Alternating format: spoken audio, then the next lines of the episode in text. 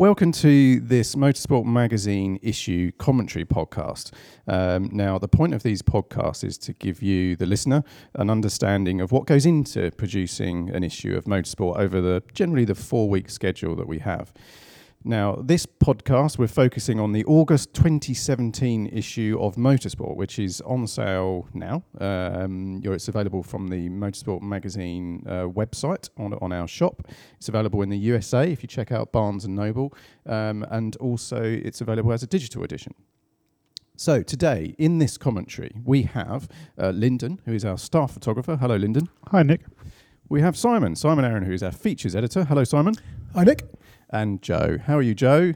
Uh, very well, thank you. Can you hear me? I can hear you very well. You're sat about one foot from me.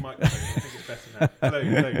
Right, so Joe is our deputy editor. So we've got a good team here to discuss uh, the ins and outs of the August 2017 issue. Now, what I would recommend is that if you have a copy of the magazine, um, pause this, go and get it. Um, uh, if you haven't got an issue, then um, pause this, go to the newsagents, and uh, and pick one up. Because um, what we're going to do is we're going to talk through, not page by page because it will take forever, but we're going to talk you through from the cover through to features.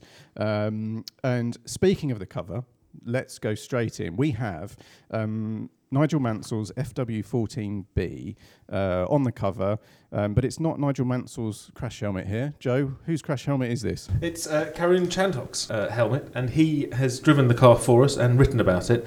Uh, and we think it's a, um, a world exclusive. Um, it's the first time that Nigel Mansell's um, championship winning 1992 uh, uh, car has been driven since, um, since 1992. And Karun has driven it for us at Silverstone, written about it, and and uh, it makes a very very strong cover uh, image. I mean, there, there was some debate um, because we had t- we have two cracking stories in uh, uh, uh in this particular uh, issue, um, two cracking tests of um, Formula One cars, and there was a toss up between this image and another one, which which Nick you, you might want to talk about.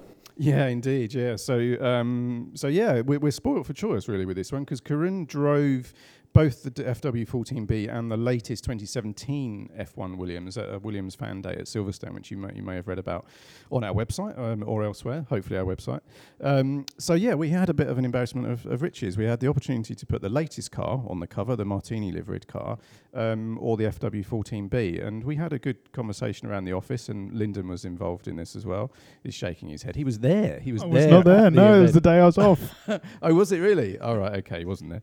Um, so we, we discussed whether we should put the latest car on the cover or the 14B, but I think in the end, this this picture looked great, didn't it? Uh, Simon's going to jump it was, in. It was partly the, partly the image, and, and also we were sort of thinking about you know what's the strongest sort of story. What what would readers really want to read about? It's obviously a great get to have driven and tested the current 2017 Formula One car.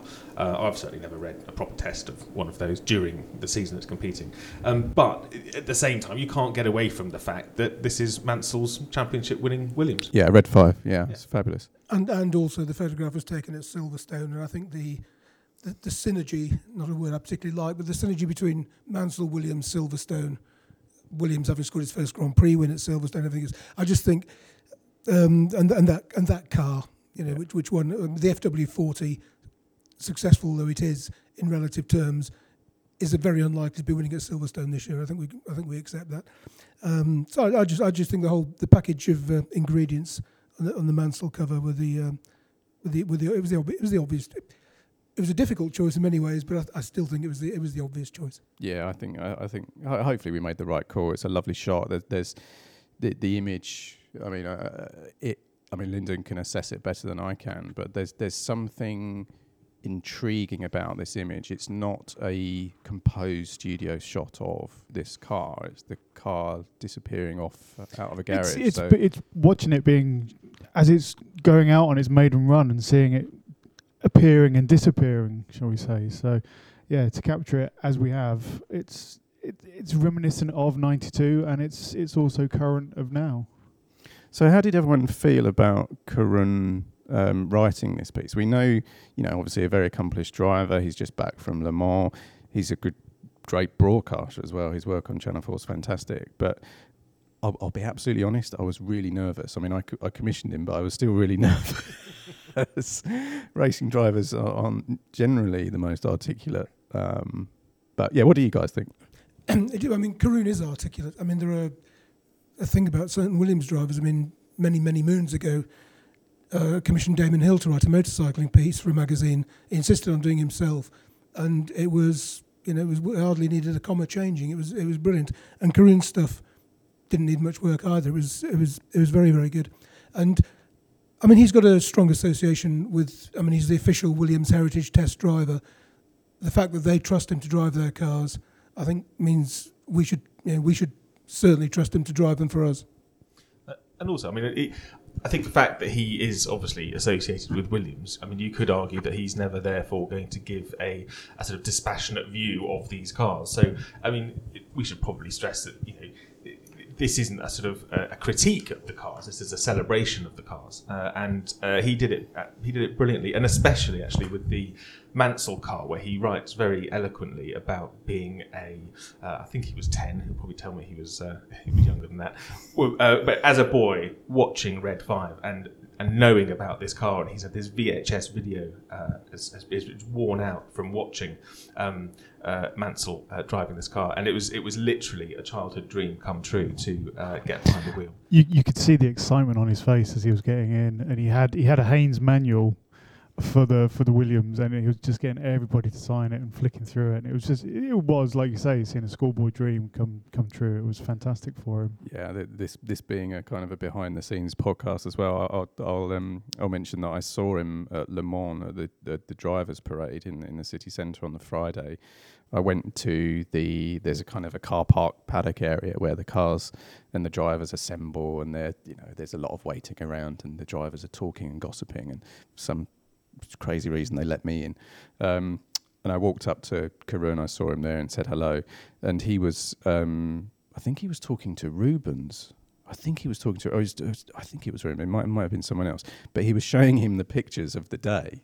And they, all the other drivers going, you drove, you drove the 14B, you drove, and he was kind of like, you know, he had this enormous grin on his face. You could tell that it really meant something, and and he was doing what probably the rest of us would do if we had uh, driven the 14B. We were showing off to our contemporaries, you know.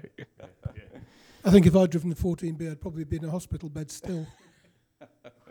yes, yes, me too. Um, yeah, well, well, well hopefully you, are having a good look at this uh, feature now as as we're talking about it. There, there's a lovely quote about how Karun thought we could hear um, Murray Walker. You know, he could he could he felt like he could almost hear him as he's going down the, the hangar straight. So um, we we hope we've done a good job with this. It's it's such an evocative car story, and actually.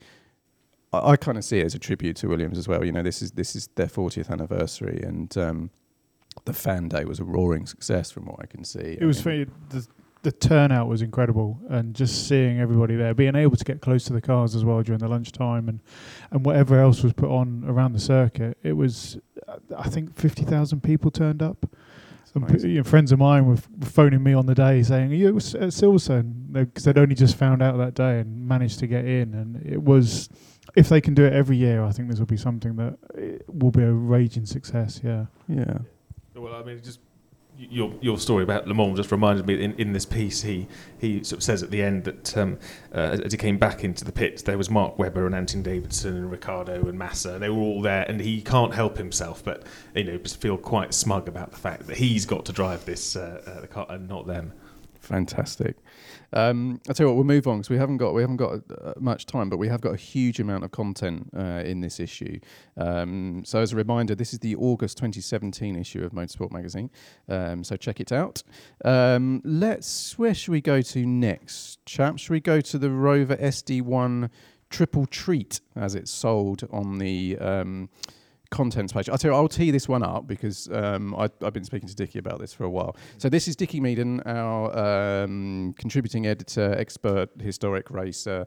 Um, he's got an enormous soft spot for these SD1s that are emerging now as real, um, they're attractions, aren't they? Huge attractions at historic racing around uh, around the country and around the world. And he has uh, driven um, back to back a Group One, a Group Two, and the ultimate Group A um, SD1. Um, and I tell you what, that opening shot is um, pretty cool. I would say. Um, yeah, it's a great shot. It's a great story. Who wants to jump in and tell me what they think about this um, this story? Oh, I'll kick as I'm old enough to have covered the British Saloon Car Championship in period and actually wrote about Rover SD1s when they were new. Um, I do think uh, the um, one of the things I know they're not period Goodwood cars, but one of the highlights of the UK racing season for me for the last few years has been the um, Group One recreation race, the Gerry Marshall Trophy they have at the Goodwood members meeting, and there's a very high caliber of driver who takes part in that, and watching Capris, SD1s, and such like being hurled around Goodwood is just Dolomite sprints and so on. It's absolutely fantastic, and it just it's just a lovely reminder of how saloon car racing was back then. I know nowadays it's a lot more competitive. You've got 30 cars in the British Touring Car Championship, of which the top 20, 24 are covered by a second in qualifying. And back when the Rover was around, it was a class system, so you had, you know, half a dozen Rovers, and then you filtered down to much slower cars. But the car, the car's body language back then, um, I mean, the racing's very good in the BTCC today. Don't get me wrong, but the car's body language back then was just fabulous. And I, th- I think uh, Dickie's done a great job of conveying what all three are like to drive. Yeah, tell us. Um, oh, you're going to jump in there, Joe. He's going to? Well, I was just going to say, just to agree with Simon, and say that one of the great things that comes out of this piece is seeing Dickie really nails the evolution of the cars as they go through, uh, you know, from from Group One, and and because he's such a good driver and sensitive driver, he can tell how the cars have improved through um, through uh, through each version, which is uh, which is which he nails brilliantly. Yep. Um, so, Lyndon, th- this is. Um, th- I mean, I've been on a number of race car shoots, um, and three cars um, that are thirty odd years old or so um, on track at Donington. Uh, one driver or one journalist driver. Some of the other guys were driving. driver and one owner driver. Okay. The other was uh, just delivered, shall we say? So tell us, I mean, the behind the scenes stuff that goes into it, because they're, they're wonderful pictures and they look beautifully composed and they look quite, you know, the car looks mega, but the shots are quite calm. But I can imagine it was an absolute. It was it was one of those obviously quite- working with Dickie saying where are you going to do how many you know how many laps are you going to drive each car for? Um, to try and capture every car in the same place and get a cornering shot a pan shot and everything else was quite tricky. Thankfully two cars came out at the same time. The the first time they both came out one was going at walking pace and did stop but thankfully we managed to get it back into the pits and, and repaired and, and back out on track. Um, so it, the nightmare that could have been was avoided, thankfully. Um, but yeah, it was it was handy. Dickie driving every car, knowing where I was and where he was going to put the car, um, made it a lot easier. And then obviously we had we were lucky enough to to be on track at lunchtime, so we could do all the car to car and and get all three cars on track with with the owner drivers and and mechanics driving. Great stuff. Well, I was going to. I mean, you mentioned the opening shot, which is just one of the best pictures I think in the mag. Um, how difficult was it to get that with all three cars together? It was well, obviously we had. Uh, well, yeah, yeah, it was it was handy. We had two two proper racing drivers and a mechanic who was confident enough to get close enough to the car in front and and to the camera car. And everybody followed my direction perfectly. So yeah, we had we had a lap Re- with all really? three. You don't have to be nice. You can tell, no, you no, can tell the surprisingly, truth. no. Everybody was following my hand signals and uh, getting as close as I needed them. So um, you can tell that you can tell who were the two drivers and who was a mechanic with with distances. But I'm never going to get a car to try and drive into somebody else. It's always millimeter perfect. So everybody, as long as people have faith in me and I have a bit of faith in the drivers, then we're we're happy. No, no brake testing going on. Thankfully not. Although the the boot lid of the BMW lead car did did take a, a battering with the wind. So uh, Oh, that always happens. Um, there's there's a shot on page 96, well, a sequence of shots on, on page 96 of the of the, the Bastos car having a lovely slide. Um, we've also filmed, um, yeah, we did a kind of a reportage film of this day. So if um, if you're listening to this, keep your eyes peeled on the Motorsport Magazine website because we will be um, delivering some video on this, and there's some fabulous on board of Dickie getting this thing. Um, yeah, very crossed up. Um, lovely story. So let's move on to another fantastic lunch. Now, this is um, this is Simon's uh, lunch with, with Mike Wilds. And um, Simon, over to you, to be honest. It's, it's, a, it's a great story, a, a, a great guy, um, works beautifully with this, with this issue, with the, with the balance of the issue. So tell us a little bit more about your, your lunch with Mike. Yeah, it was. Um, I thought he was a worthwhile subject. Not perhaps the most obvious because his Grand Prix career was um, short and a touch unsuccessful. But um, he's been racing for more than 50 years now. Uh, he did make Formula One. He was successful in the World Endurance Championship and still nowadays, age 71, he's comp- competing successfully in the Britcar Endurance Series and elsewhere. Um, when I emailed him to ask whether he'd be interested in doing lunch, he called me back within about 15 seconds. I said, "Bloody hell, you must be hungry," um, and and he was just he was so so. I mean, he's got, he's got no side to him, Mike, at all. His feet are completely on the ground, and he was so so flattered that um, that we'd we'd asked him whether we, he'd, he'd like to do it, and uh, generally the um, the format with lunch is that we ask the guest to choose a pub or a restaurant of their choice.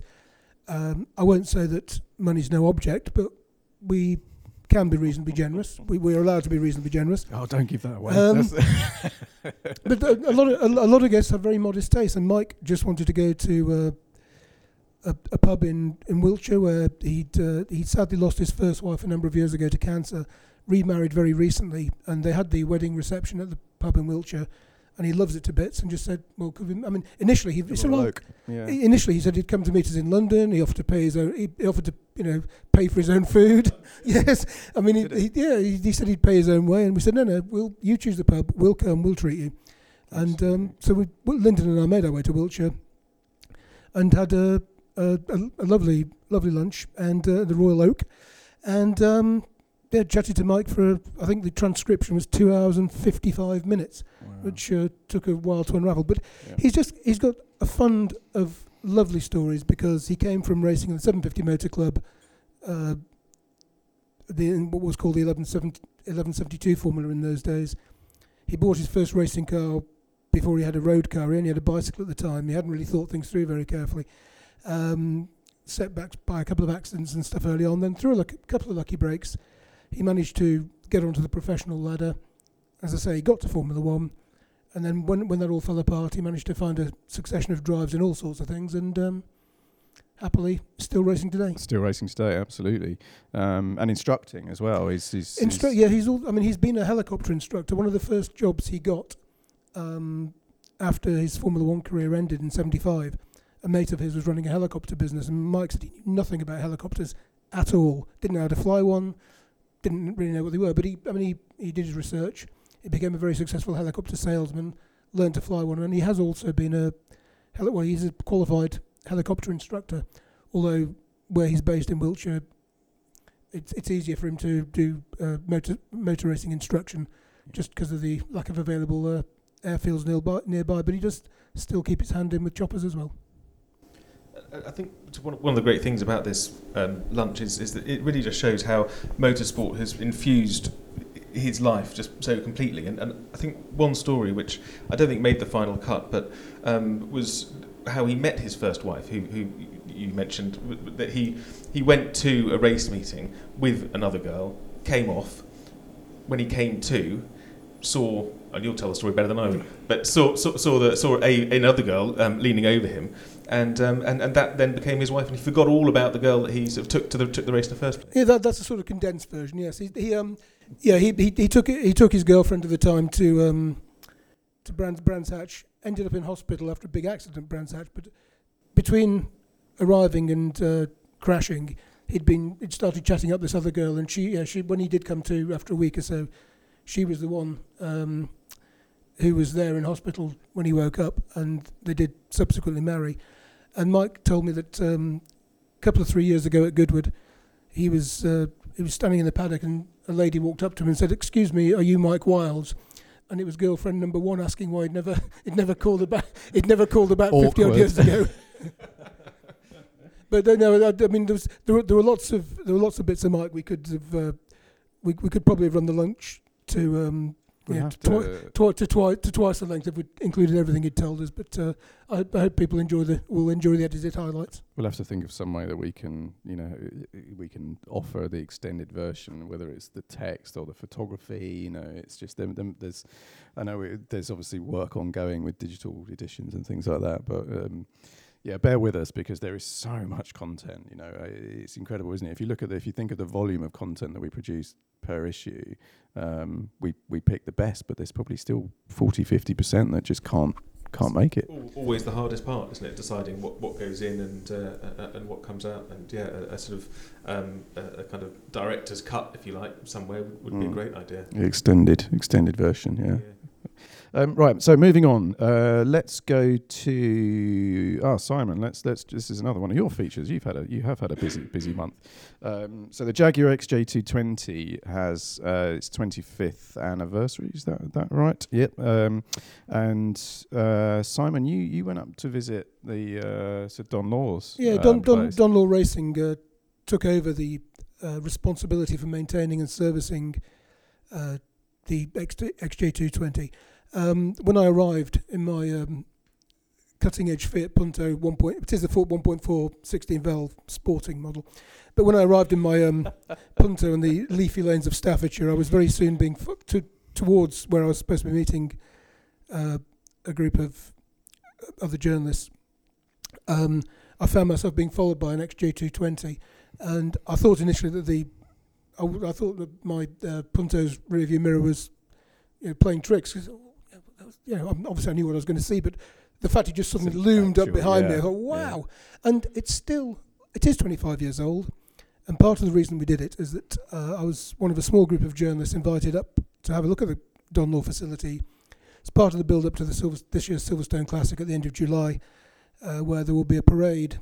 They're hoping the biggest ever parade of XJ220s, including three uh, cars of the specification that raced at Le Mans in 1993, Wow. where they scored a class-winning 10th overall before the ACO and Tom Walkinshaw fell out, and suddenly they weren't a class-winning 10th overall. But anyway, um, so we went up there to to have a look at the facility, and um, you know, I have to say, looking at the thing in my rearview mirror and subsequently on the ground, it doesn't look like a 25-year-old car in any way, shape, or form. Not to my eyes. I mean, my eyes are a bit old and rubbish, but um, I still think it looks pretty damn near contemporary. It's um, it's an amazing looking thing, Yeah. and you know, with, with with I mean, cars come from all around the world to Don Law's place, uh, as he is the only kind of service centre. You can't really take it to Halfords or Kwik Fit, and um, you know there were 20, 22 cars there at the time. Really. Plus a lot of his other, you know, the other stuff that he looks after. It, people who know historic racing will have seen Justin Law, Don's son, racing all sorts of things in recent years, and um, yeah, they've got a litany of interesting cars there. I mean, there was a BMW M1 that took my eye, but I wasn't allowed to write about that because it was a Jaguar feature. next time. Um, next yeah, well, may, maybe, but it's a you know lovely looking car, and if you are going to the Silverstone Classic uh, at the end of July, you know, watch out for the parade because uh, they're they're hoping to get 30 plus cars there.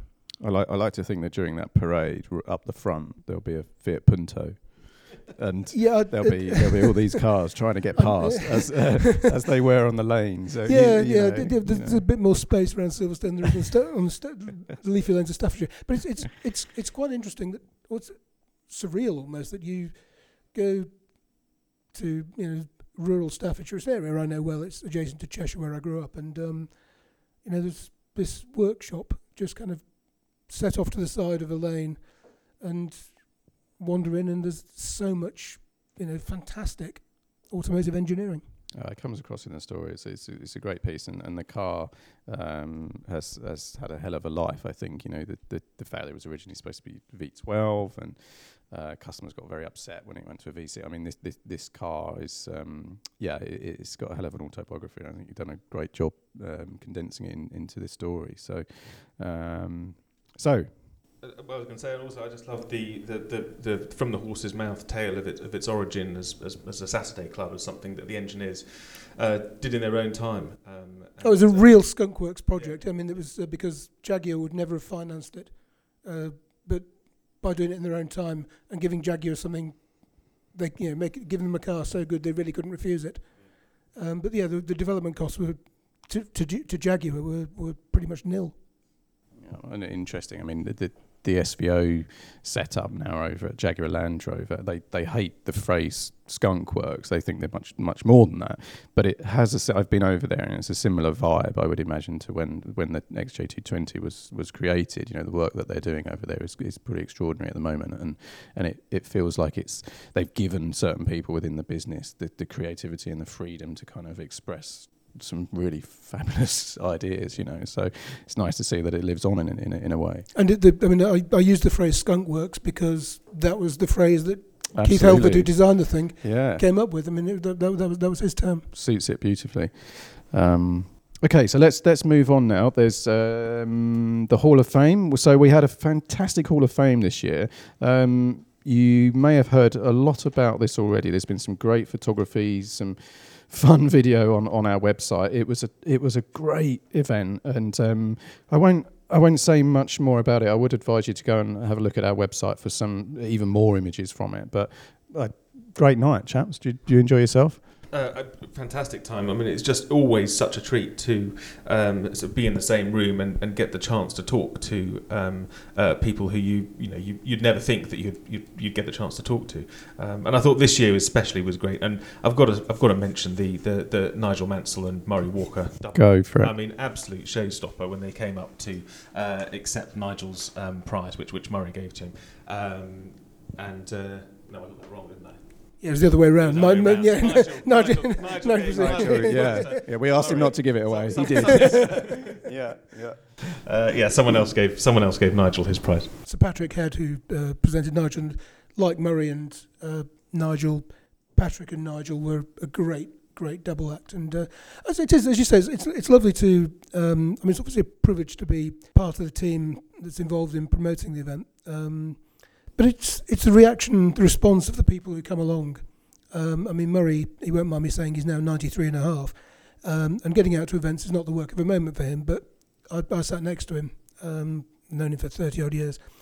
And he just, he just, I mean, he he had such a fantastic, I, I know he emailed the office to with his thanks, a lot, as a lot of other people have, but he just had such a fantastic time. It's, it's the response of the guests that makes it worthwhile to me. When you, when you, obviously we're slightly impartial because we're involved, but when you actually see the effect it has on the guests and how much they enjoy themselves, to me that that's the that's the key. Yeah, you're, you're absolutely right. Yeah, Lyndon, you, you some it's, great shots there as well. You were there was your first. It was my it was, first was, Hall of yeah. Fame. Your first Hall of Fame. Um, you were in the thick of it, weren't you? It was, and it, and going on from what someone was saying about the people that are there, it's it's in, it's so exciting to see people who are like your heroes meet their heroes. You know, like with Tom Kristensen meeting Brian Redman, and and just seeing how excited everybody is to be there, and and and the whole event, you know, like I say, is is it was our first time, but you're rushed off your feet, but it is also a really relaxing and great great atmosphere to be part of. Yeah, it's very very you know I guess we would say that, but it, it, it, you know we'd love to be able to you know transport teleport our readers into it, you know, and, and hopefully we'll be doing that with with with some videos and some more uh, footage on the on the website over the next few weeks or so. But um, yeah, I, it was um, I, I pinched myself on a few occasions. It really was taking your selfie of uh, you and Nigel. Oh, was, the Oscar the selfie. yeah, yeah. That was. I, just, I, I, felt slightly embarrassed doing it, but they were, we were all there backstage. Uh, John Watson, Dario, Tom Kristensen, Nigel Mansell, and then Jenny and Jenny and myself, and I just, I'm sorry, guys. And Mansell was Nigel was getting his ear, uh, his microphone set up and everything. I said, I've got to do this. I'm really sorry, and I, yeah, I did the did a selfie. So um, that's on on our on our Motorsport magazine Twitter feed and, and my my Twitter feed as well. So um, yeah, that's uh, that's one for the one for the wall. so, um, okay, moving on now. So, uh, so we've looked at IndyCar and, in particular, the evolution of um, of, of the car itself in, in, a, in, from a safety perspective, because we had we've had some dramatic incidents and accidents recently in, in IndyCar, and um, while there's been some bumps and bruises, and um, from Sébastien Bourdais' perspective, I think a, a broken pelvis, the accidents that we've seen um, would have been fatal uh, not so long ago. So um, we wanted to have a look at um, how a driver, in particular, how Sébastien Bourdais um, can survive an accident like this. And um, I think our, um, our writer, uh, John Oreovicz, um, or Oreo Biscuits, as he's been nicknamed in the office, um, has done a really good job. I think he's done a great job, Joe. He's done, he's done a great job, and he uh, he's, he's got great access. Um, he obviously knows. I mean, we all sort of follow it, but he is a US based journalist. He, he follows um, uh, he follows IndyCar, and he uh, can talk to all the right people, which is which is really which really comes across in this piece. And, and he talks um, uh, very insightfully about. Uh, first of all, about the accidents that have happened and why they happened, and then what uh, the series has done to try and make things um, uh, much safer. Um, I mean, what's what actually also, I mean, as well as people surviving some of these um, terrible accidents, is is the uh, what comes across is, is the fact that you know there have been some really very nasty crashes, um, especially when compared to Formula One over recent years uh, in IndyCar. Um, so I think it's a really timely piece and uh, and. You know, well put together and uh, uh, and it makes for sobering but very interesting reading. I think. Yeah, and the IndyCar, uh, you know, they're, they're, they're, fully committed with the next generation vehicle to ensure that um, sa- safety is, is improved all the way, uh, you know, uh, along along the way. So it's, um, yeah. Simon, did you want to? yeah, I, I, have to confess, I haven't um, yet read the feature because I was uh, elsewhere when that part of the mag was being put together. But um, I was listening to IndyCar radio during qualifying when Bourdais had his accident. I know Sébastien pretty well. I've worked with him in Formula 3000 and F1 and stuff in the past. And um, I was pleased that I heard the accident rather than seeing it because when I did subsequently see a replay, I think I'd have been, I'd have, you know, it was pretty brutal. And um, I've lost a couple of drivers to whom I've been close in IndyCar accidents. Gonzalo Rodriguez in 1999 and Justin Wilson in 2015. Um, the racing's very exciting. I do sometimes wish that they'd, you know, it wasn't quite as hazardous as as it sometimes appears to be. Um, but I'm very relieved that Sébastien got away with what are relatively light injuries. I know that um, he put something up on Twitter a couple of days later saying he he wasn't going out for a run that afternoon, but he but he but he was heading in the right direction.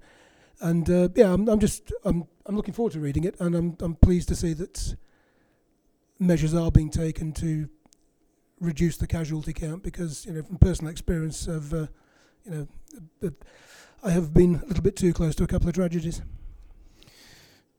Let's um, let's take a look now at the. We have a photo essay following uh, the IndyCar story. Now this this is um, a surprise and delight. This feature. is one of the best things in the magazine. The, you this can't not like slot cars. Simon had his way. This this would be the, the cover, cover, story, wouldn't it? With well, a, with a Capri Mansell's slot car. M- well, maybe a Capri slot car. I mean, Man- Mansell or an SD one. Uh, Mansell's FW14B versus slot car racing. It, it's, it's, it's, it's a tough call. But I have to say, Lyndon, the this, this is all your handiwork, and uh, I think I think the images are great, uh, absolutely lovely, and and the story, the accompanying story is wonderful as well. Tell us more about it, Lyndon. Tell us about the day. Tell us. About, tell us. I mean, you must have had a while of a time it, doing. It kind of followed on from my my Wimbledon essay, and and we were thinking of what other strange or unusual events we could go to, and and thankfully there was the Slot Car Festival at Gaydon. So uh, a couple of emails, and I was in.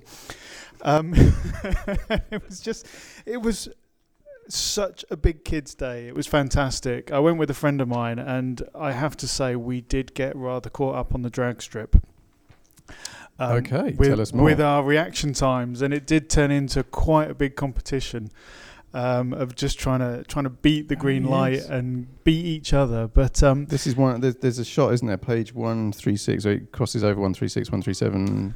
I think where you can see there's the there's a young uh, young girl and boy playing with it. Yeah, it's yeah. also on one three five where you've got the staging oh, yes, lights. One three five, yeah. Um, but it was it was just one of those days where you see ages from five to fifty and, and beyond of, of people. Everybody's had a slot car. Everybody's had Scalextrics. Everybody's had the Aurora, and it was just it was self indulgent basically. And I got some good photos.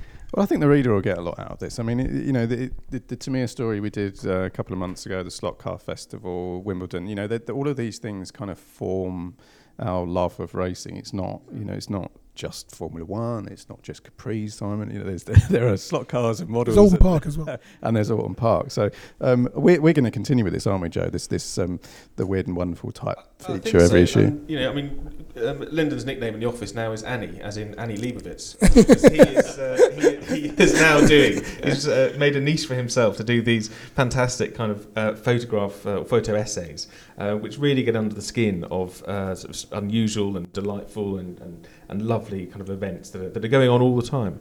Uh, and this is this is a, a great example. And um, and actually, the other thing about slot cars is that um, uh, the wonderfully named Julie Scale, um, owner of Scale Models, who is one of the people who puts this uh, puts this event on, um, uh, made the point that this is it crosses the generation, so you can get grandparents playing with uh, grand grandchildren, and uh, you know the son in the middle kind of thing. So you've got Yeah. it, it's not like um, uh, sort of other types of sport or even computer games, which maybe the granddad might not sort of fully understand or be able to play.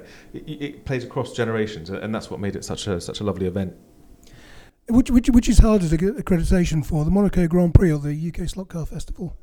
Definitely Monaco Grand Prix. I mean, you know, like I said, a couple of emails to Julie and I was in. oh, that's brilliant. I hope. I mean, I hope they. I hope they like this this story. I I, I, I, I get a sense of pride when we're able to reflect people's passion in this way, and I think you've done a really good job. And you know, uh, th- there was the British Championship there, and just watching the determination and the way people were behind the scenes setting their cars up for the races. It was it was like being back in another paddock, but Yeah. just one One- thirty second one scale. 30 fabulous. Except at the end, at, at the end of the drag race, to stop the cars, there's a, a, a cardboard box full of styrofoam. What's it? Yeah, What's it? high tech only goes so far. There's no parachutes. Yeah.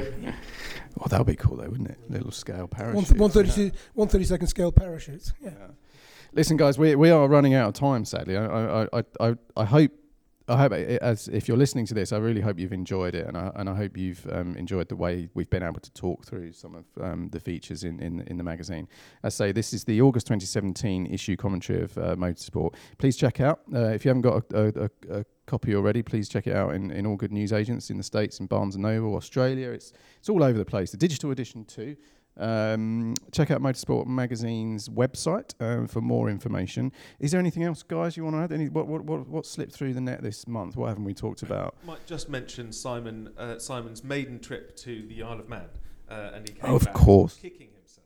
That this is, he's, he's waited so long uh, uh, to, to, to go to go over there and watch the racing. Yeah, I'd have to say that was um, a real treat. And I've, it's something I've wanted to go and watch. I know I'm supposed to write about cars rather than bikes, but I do like watching bikes. Um, it's something I wanted to do for years and years and years and years and years. This year, Dunlop very kindly invited me to join them. And um, yeah, why have I waited? I could have gone 50 odd years ago. Why didn't I?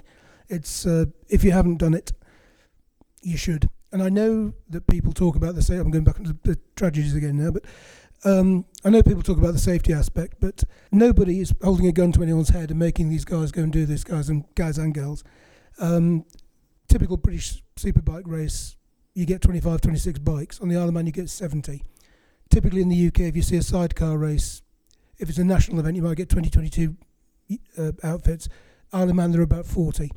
I think the numbers tell their own story. Um, you know, people want to do this event. They love the challenge, and it was fascinating to mingle, to have the privilege of mingling in the paddock, just being up close to guys like Michael Dunlop, William Dunlop, Peter Hickman, before they got on their bikes to go out and take part in the in the in the TT. Just being, you could. I mean, actually, I can feel, I can feel the hairs on my back. Back when they started standing. Yeah, absolutely. Um, but just standing there and watching them, they all had different. They all react in different ways. Some of them are cut off, isolated. Others see you standing there with a camera and they turn and smile and wave at you, and even though they've no idea who you are. It's just, oh, just such a, an all-consuming event. I think we should all agree to go next year. Yes. I think just we'll get a group of us together and we'll go. Um, maybe if we if we're quick, we can. I've I've been a couple of times hired a bungalow with some some mates, and that's probably the way we should. do You've it ridden next a year. bike round the course. I have ridden a bike around there. Yeah, yeah. I managed to survive that and nearly not survive a, a thirty mile an hour on the road. But um, I, I absolutely loved it. So um, Be, on, being married to a Manx girl, it does. Uh, it, it holds a special place to my heart as Oh, well. there's a there's a revelation in this uh, podcast. We, we, I wasn't aware of that. We can go and stay at your in-laws. Stay at the mother-in-law's. Yeah, stay. yeah, there's space. Okay, right, we're booked in. Um, listen, I'll quickly run through what else is in this issue, and then and then we'll call it time. So we have uh, Formula One Frontline with Mark Hughes. Um, he's dissected the McLaren crisis. That's on page thirty-three. Um, international news, GT3 news, historic news, uh, rallying news, events of the month. We have our columnist Dickie Meaden uh, Richard Williams. Uh, another fantastic column uh, from Mat Oxley. Um, and then we have road car news, road tests, letters. Uh, a good you were there this month. Um, Simon's fantastic column about the TT. Um, more great stuff from Gordon and Doug Nye from the archive side of things, and the parting shot on page 192. We'll be back in around four weeks, I should think. So around the end of July, um, dissecting the September 2017 issue of Motorsport. Um, I hope you can join us. Thank you, Joe. Thank you. Thank you, Simon. Thank you. And thanks to Lyndon. Thank you. Um, yeah, stay tuned. Uh, we'll see you next time.